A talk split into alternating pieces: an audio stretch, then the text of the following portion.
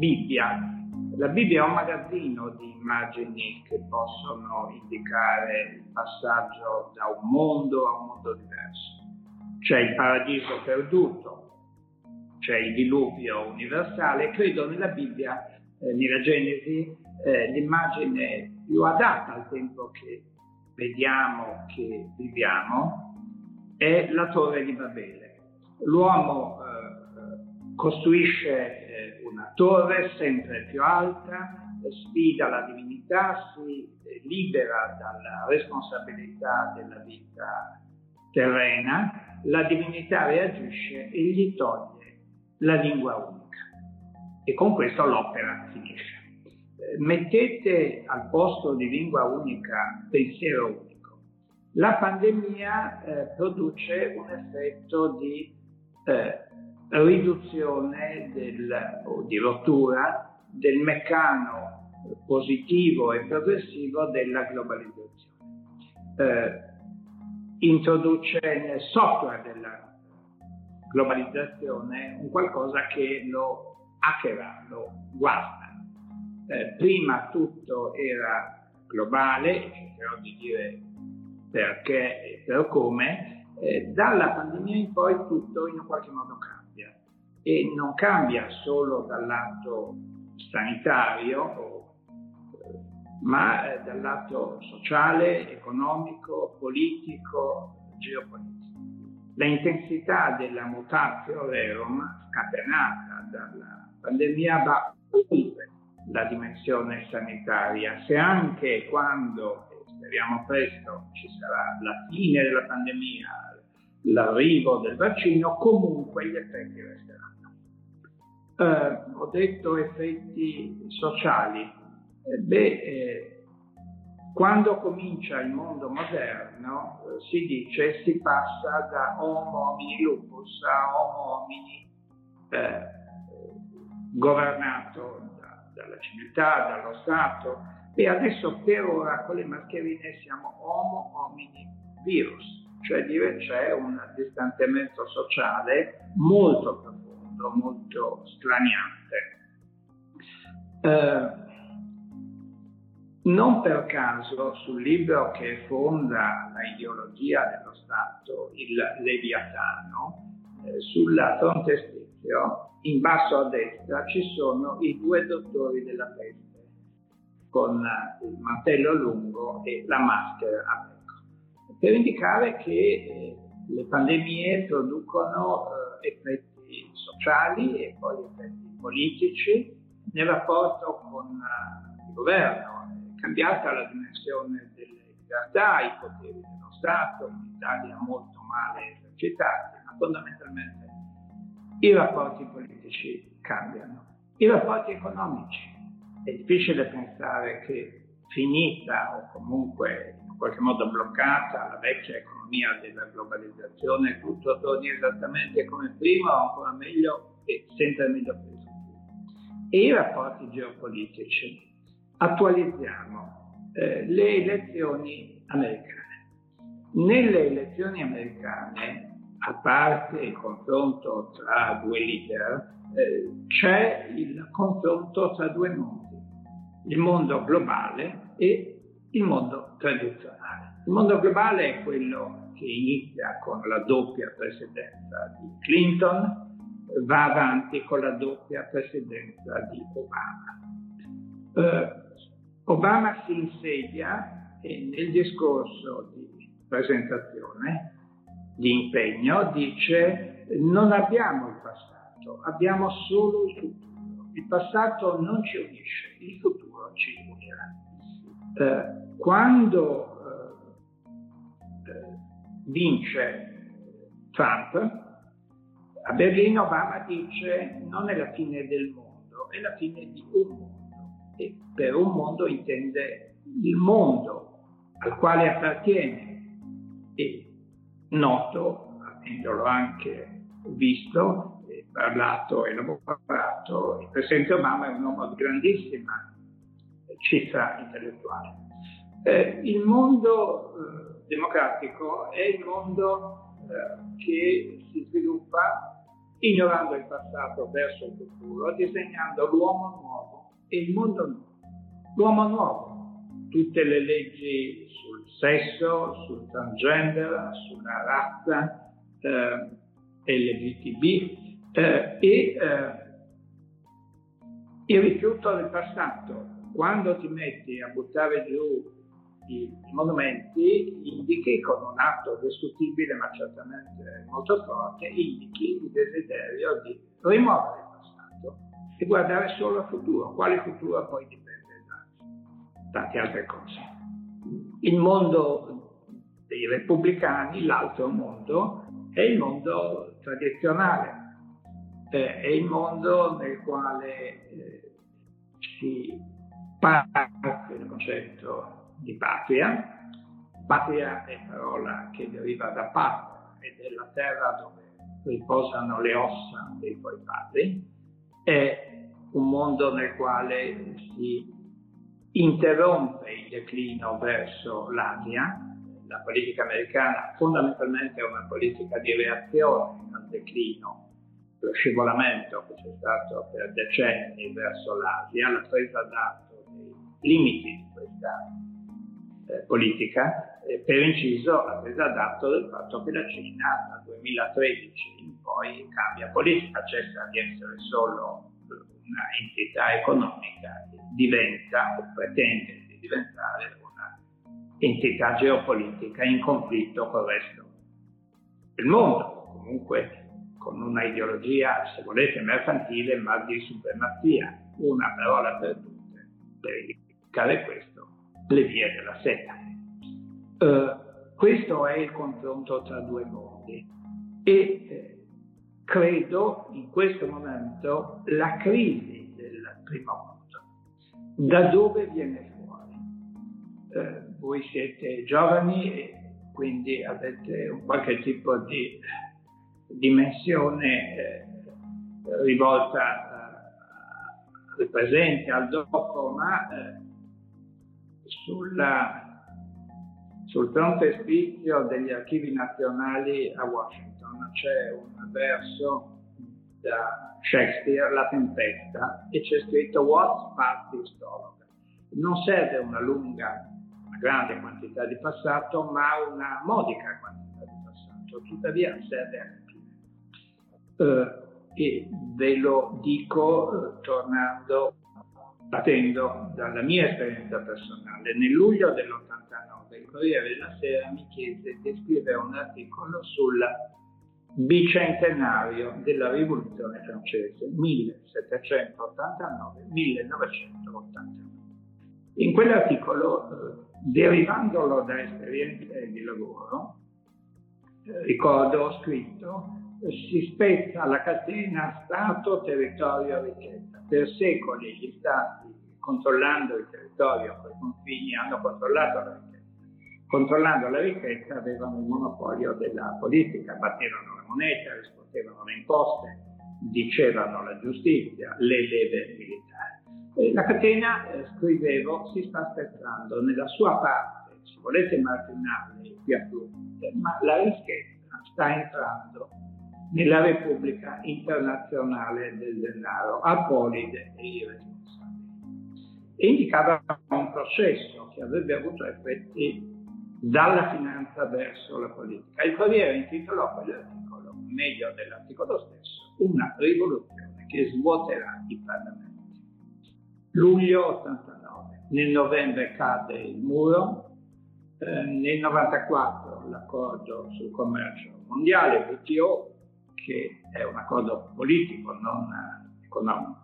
Eh, il mondo unificato in una unica geografia mercantile governata dalla democrazia.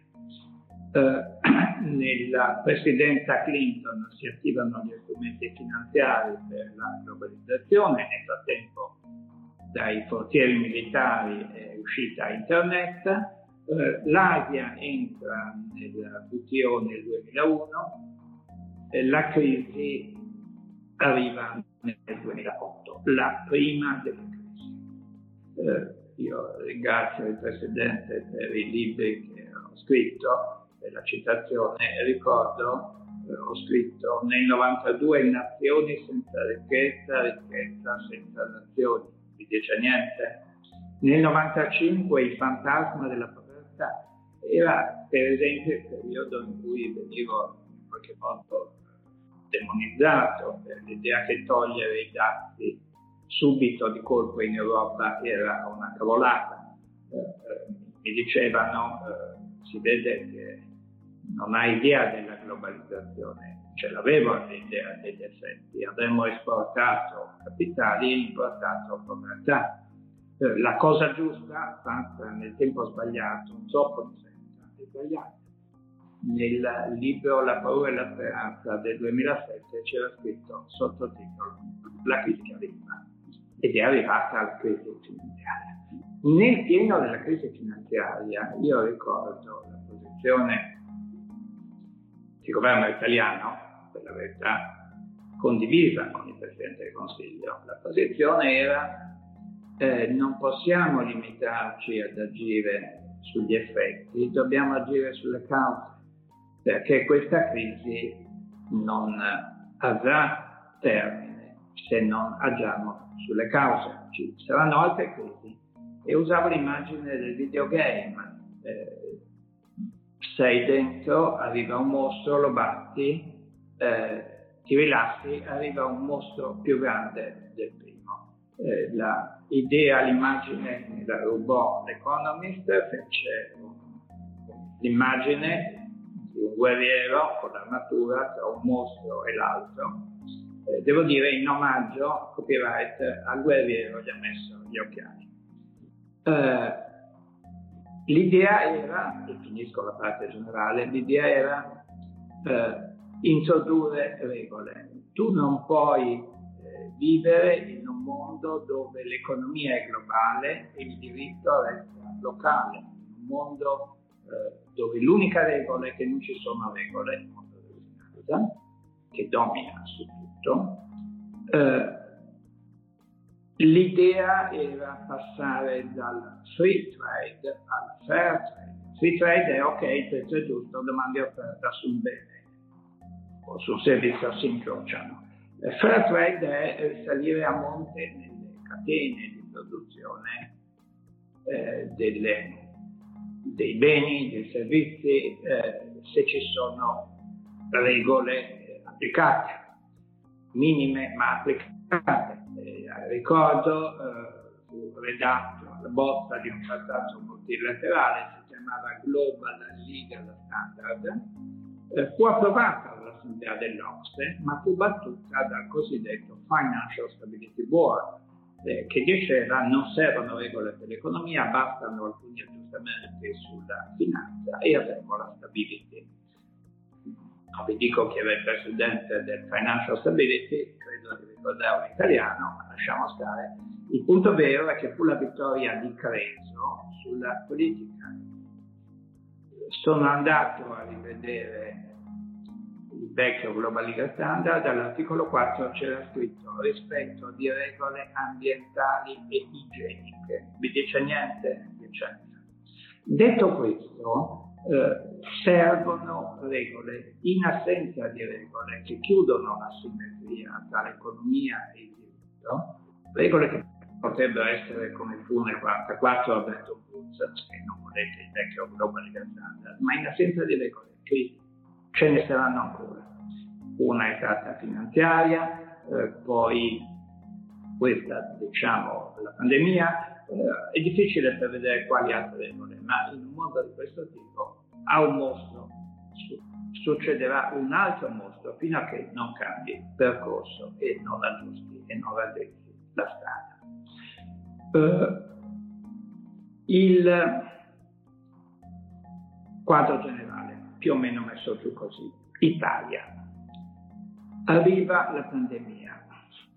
Uh, Ricordo eh, nello scrivere il libro Le tre profezie, nell'aggiornamento in gennaio, eh, nella introduzione avevo messo la parola pandemia. Eh, l'editore, correggendo, disse guarda che è ancora inutile. Io ho detto guarda, meglio usare la parola pandemia e così in qualche modo È difficile adesso e anche inutile quando si è avuta la notizia e da dove. Certamente nel febbraio-marzo era tutto evidente nei termini della dichiarata pandemia. Uh, si è perso tempo, io ricordo c'era gente che diceva l'unico virus che dobbiamo temere è il razzismo, c'era gente che faceva le visite alle scuole cinesi. Uh, va benissimo, ma non è quello il punto. Quando arriva la pandemia, e diciamo quando si decide l'emergenza, eh, in Italia il governo o chi dovrebbe applicare la Costituzione fa un errore fondamentale. Eh, ricordo, ero in televisione la notte in cui viene decretato il blocco, eh, citavo, citato l'articolo 117, secondo comma, lettera Q. Eh, c'è scritto è competenza nazionale esclusiva, statale esclusiva, in materia della profilassi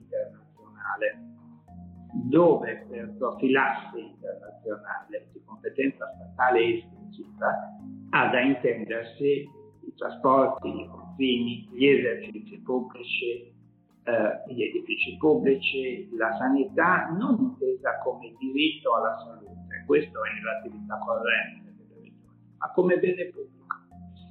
Eh, la quadra la trovi nel Trattato dell'Unione. Eh, nel titolo quattordicesimo c'è scritto competenza dell'Unione concorrente con gli Stati, non con le regioni il contrasto ai flagelli internazionali che varcano i nostri confini. Eh, questo era il disposto della Costituzione, era lo Stato di eccezione. È stato scelto di fare eccezione allo Stato ed è partita una catena di, infinita di errori e di eh, danni alla nostra comunità. Eh, lo Stato ha competenza esclusiva su questa materia. Puoi essere in disaccordo, puoi dire che è sbagliato, ma sta nella nostra Costituzione. Stava nel 48, stava ancora nel titolo quinto approvato 19 anni fa, per inciso da centro-sinistra. Eh, puoi essere in disaccordo, ma quella è la Costituzione e la devi applicare. Eh, lo Stato può delegare ai territori alcune funzioni, può sentire i territori ma ha comunque lui il potere e il dovere al quale non si può e non si deve sottrarre per responsabilità sulla profilassi internazionale. Non solo, non solo si è fatto un infinito caos di, di competenze con le regioni che fanno ricorsi contro lo Stato, lo Stato contro le regioni, eh, è mancato il senso dell'eccezione anche nell'amministrazione o comunque nell'organizzazione degli interventi. Quando tu hai una realtà come quella che si è sviluppata da marzo, ed è proseguita poi al termine del blocco e poi ancora dopo e ancora oggi, tu non puoi agire con strumenti ordinari, devi applicare strumenti eccezionali non puoi fare le gare europee con concorsi pubblici a fronte di un'emergenza di questo tipo. In realtà le cose giuste sono state fatte solo in parte e una parte di cose è stata sbagliata, scivolando dalla, dall'emergenza alla scemenza, confondendo ciò che è drammatico con ciò che è ridicolo. Ieri era il click day per le biciclette. Ora eh, se devi gestire la pandemia devi fare debito, fare debito è una cosa drammatica. Non puoi fare debito per le biciclette o per eh, altro tipo di attività non necessaria, a volte anche ridicola. Eh, questo ti dà l'idea, a parte i numeri, ti dà l'idea della, della, della non visione di, dire, della gravità della situazione e dei doveri che hai. Tu non puoi fare debito per fare il bonus per le tappe. eh, devi fare un appello alla nazione, come è stato fatto in Francia, come è stato fatto in Germania, una sola voce, un solo intervento. Eh, dal lato eh, finanziario eh, c'è stata una serie infinita di norme, devo dire assolutamente illeggibili o non particolarmente efficaci. È difficile la situazione, ma eh, proprio perché è una situazione drammatica ha poco senso fare un casino infinito di norme. Io sono convinto, se voi prendete un ministro, un parlamentare, prendete un articolo delle sue leggi e gli chiedete di spiegarvelo, non è in grado di spiegarvelo, ma se non è capace lui, il legislatore, perché dovrebbe essere capace un imprenditore, uno di voi che fa un altro mestiere? Questa è la eh, situazione e tra l'altro è per inciso ed è un punto credo drammatico punto di vista delle attività economiche. Da marzo fino a luglio i provvedimenti economici sono stati, se volete, non sufficienti, complessi, ma fondamentalmente eh, la causa era la pandemia, senza che ci fossero particolari responsabilità del governo. Dal penultimo DPCM il meccanismo è cambiato, perché il DPCM introducendo la parola ristori non ristora solo per il blocco delle attività, ma anche per la sua scelta. A quel punto io faccio una scelta, hai un danno, ti ritrago il danno. Questa è una meccanica che può andare bene o male quando la durata degli interventi è breve, quando la durata dei danni e dei blocchi è breve, ma se lo scenario diventa lungo e drammatico, eh, ci deve essere ristoro anche per uno che perde il posto di lavoro, perché anche a lui è a questo punto a causa dei provvedimenti danno. Questo apre scenari enormi di difficoltà drammatici. Per, per essere chiari, noi abbiamo un debito molto alto, con la finanziaria sale ancora di più, se ci metti sopra soldi europei noi andiamo a cifre tipo il 300% sul PIL. Il 300, il 200 sul PIL non lo gestisce, non lo regge neanche il Giappone, che pure è una società che sul grande debito ha fatto decenni. Eh, e non lo reggi se non hai la produzione, se non hai lo sviluppo del PIL, ma per reggere quei numeri serve uno sviluppo del PIL che non c'è mai stato in Italia. E questo pone enormi problemi. E la serietà per una classe politica dovrebbe essere anche nella valutazione degli interventi europei, perché vengono presentati come fosse la manna che Mosè fa in joint venture con la divinità fa cadere sul deserto. Eh, i, fondi europei vengono finanziati con i cosiddetti Eurobond. Avendo proposto gli Eurobond nel 2003 e nel 2010, sono convinto del fatto che sono la cosa giusta. Non sono andato all'ufficio delle ma fondamentalmente la cosa giusta. Ma sono anche una cosa complicata. Eh, per essere chiari, la quota che ci compete è 209 miliardi. Il governo dice è il prodotto della mia attività diplomatica, mia forza, intelligenza politica. Eh, c'è sicuramente anche questa, ma fondamentalmente 209 l'Italia derivano dal fatto, cifra la più grande, dal fatto che abbiamo i punti più scassati, che sono parametri eh, di questi una quota è a fondo perduto, una quota è a debito. La quota a fondo perduto è più o meno 80 miliardi su 5-6 anni. Ma eh, per fare funzionare gli Eurobond devi avere nuove risorse proprie dell'Unione e queste sono o tasse europee nuove oppure maggiori contributi nazionali al bilancio. Ora, le tasse europee nuove dovrebbero essere sulla plastica, sulla rete web oppure sul carbone.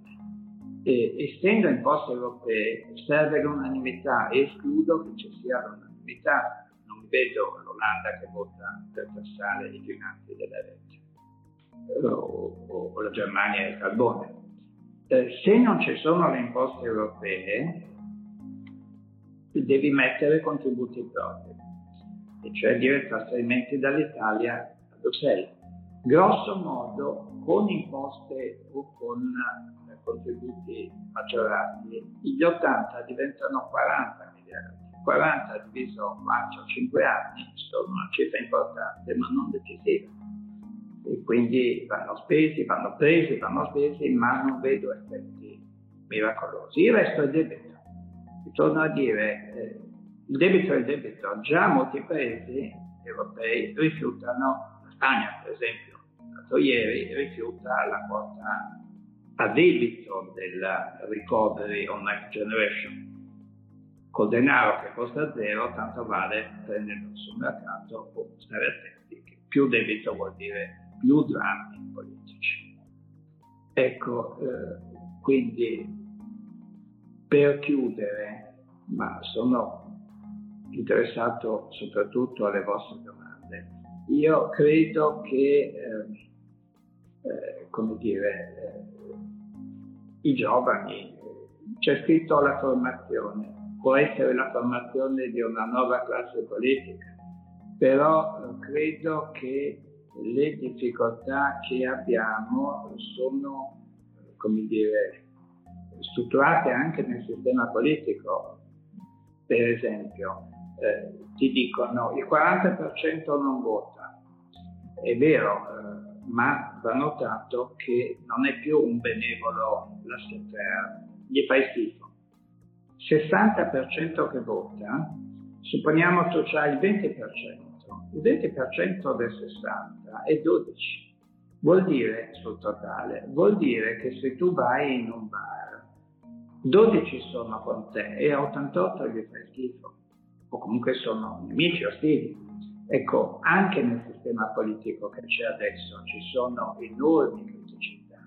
Eh, si dice è così dappertutto, non sono un fan della unità nazionale, ma la Germania dal 2013 ha la grande coalizione, anzi, molto prima, dal 2003 ha la grande coalizione eh, un governo che è minoranza nel paese e debole nel paese in generale anche in Europa. Noi abbiamo perso il ruolo di paese fondatore, siamo diventati un paese prenditore. Questo è assolutamente negativo per il Quindi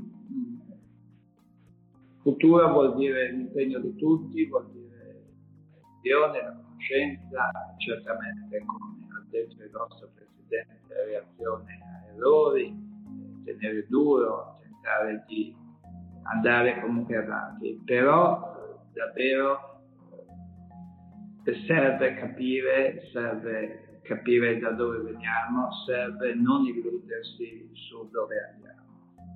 Un grande sforzo collettivo è possibile, è necessario, ma insomma mi rendo conto che così parlo di politica e non è il caso. Io vi ho dato delle indicazioni un po' più pratiche. Grazie.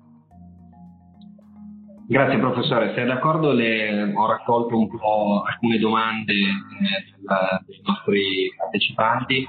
Una eh, riguarda l'Europa, in parte ne ha già parlato, la vostra la pone Fabio Passon, presidente del gruppo giovane imprenditore dell'Università Giulia. Giulia. Eh, sull'Europa, cioè lo stato di indebitamento, scusate, sono accartocciato, eh, dell'Italia ha un limite, cioè siamo fuori tempo massimo per questo, oppure qual è il limite a cui possiamo tendere se esiste? Ma noi abbiamo due dati, due elementi eh, in qualche modo sicuri.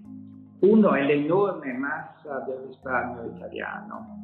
L'Italia ha una tendenza al risparmio che la caratterizza da, da sempre il nostro risparmio è investito, può essere investito in titoli pubblici, in titoli del debito pubblico, eh, può essere fatto questo se c'è in qualche modo un, un governo credibile, un richiamo patriottico, eh, poi stabilizzare il debito con emissioni patriottiche. Io l'ho proposto durante la pandemia sul Corriere della Sera, eh, credo che possa essere una delle ipotesi, ma serve un governo credibile.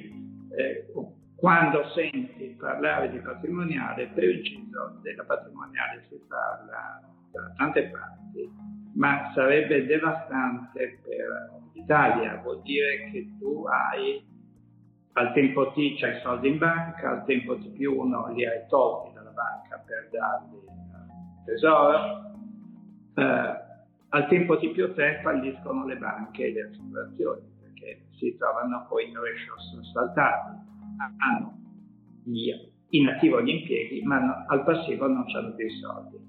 E tra l'altro, quando senti dire queste signore dei salotti patrimoniale, ma di quanto lo vuoi fare? Non so, ho sentito eh, un punto di PIL è 16-17 miliardi. Quanti punti di PIL vuoi mettere lì? Non lo so, quello che vuoi. Il debito resta sempre altissimo, passare da 200 a 185 non cambia niente sui mercati ma non solo.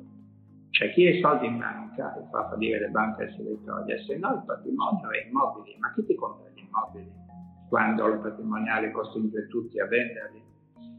L'altro punto è la BCE. La BCE da ultimo in effetti compra titoli, però eh, è un processo che può avere un limite. In questo momento va bene all'Italia anche perché conta più debito italiano che non debito di paesi, ma è un meccanismo che prima o poi avrà un limite. Già adesso la Corte tedesca ha posto la questione del limite a queste operazioni.